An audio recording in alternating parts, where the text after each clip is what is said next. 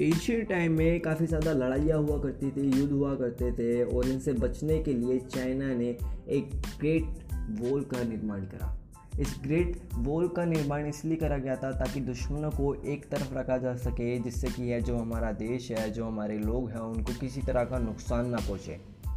इस चीज़ को बनाया गया और बहुत ही बड़ा कंस्ट्रक्शन था उस टाइम पे और आज ये जो है सराहनीय पर ऐसी एक मुसीबत आप कई सारी कंट्रीज़ के सामने, चाहे वो इंडिया हो, चाहे वो अफ्रीका हो, चाहे वो चाइना हो।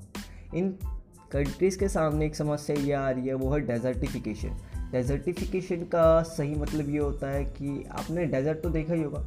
डेजर्ट क्या, अगर वो फैलने लगे, ज़्यादा तेज़ी से फैलने लगे तो उसी को कहते हैं डेजर्टिफिकेशन अब जो भी एरिया उस डेजर्ट के आसपास पड़ता है, जो भी गाँव पड़ते हैं, जो भी एरिया आसपास में लगता है तो वहाँ पे भी रेगिस्तान अपने कदम जमाने लगता है. रेगिस्तान जैसे जैसे आगे आता है, वो सड़कों को ब्लॉक कर देता है, पूरे के पूरे गाँव खा जाता है, ख़त्म कर देता है. मतलब पूरा का पूरा बवंडर लेके आ जाता है, जिससे धूल के अंदर पूरा का पूरा जो गाँव है, वो दब जाता है. तो ये जो चीज़ है, एक बहुत ही बेकार चीज़ है. एक चाइना का गाँव हुआ करता था, वो भी ऐसे ही ख़त्म हो गया। चाइना नहीं चाहता कि ऐसा दोबारा हो तो उसने क्या करा, एक ग्रेट ग्रीन वॉल का प्रोजेक्ट लेके आया। ग्रेट ग्रीन वॉल माने कि एक ऐसी एशियन दीवार जो कि है, दुश्मन को आने से या फिर हमारे जो लोग हैं, उनको नुकसान पहुँचाए बिना उससे फ़ायदा कर सके। तो ग्रेट ग्रीन वॉल का सीधा सा मतलब यही है कि एक ऐसी बेल्ट बनाई जाए, वो भी पेड़ों से, जिससे कि डेजर्टिफिकेशन को रोका जा सके। ये पहली बार नहीं हुआ। अफ्रीका में ये बहुत पहले चीज़ आ चुकी थी। ये जो प्रोजेक्ट है, अफ्रीका ने बहुत पहले चलाया था।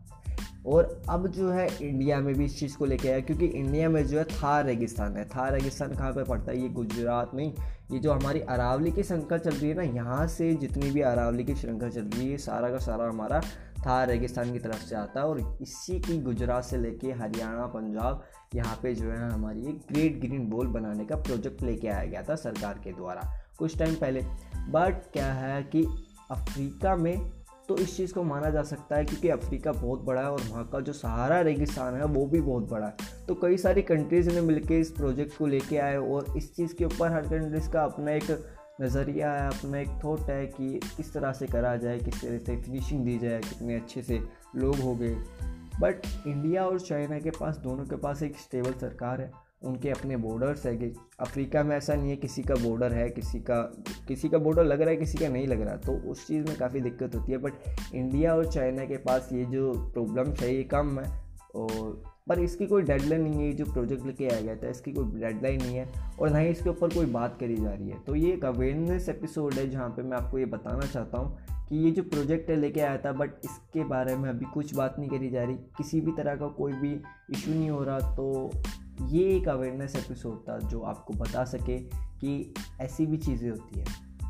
तो thank you so much for listening this episode अगले ही एपिसोड में किसी इसी तरह के टॉपिक के साथ मिलेंगे। तब तक के लिए bye bye this is me Nitin Kumar Prajapati thank you so much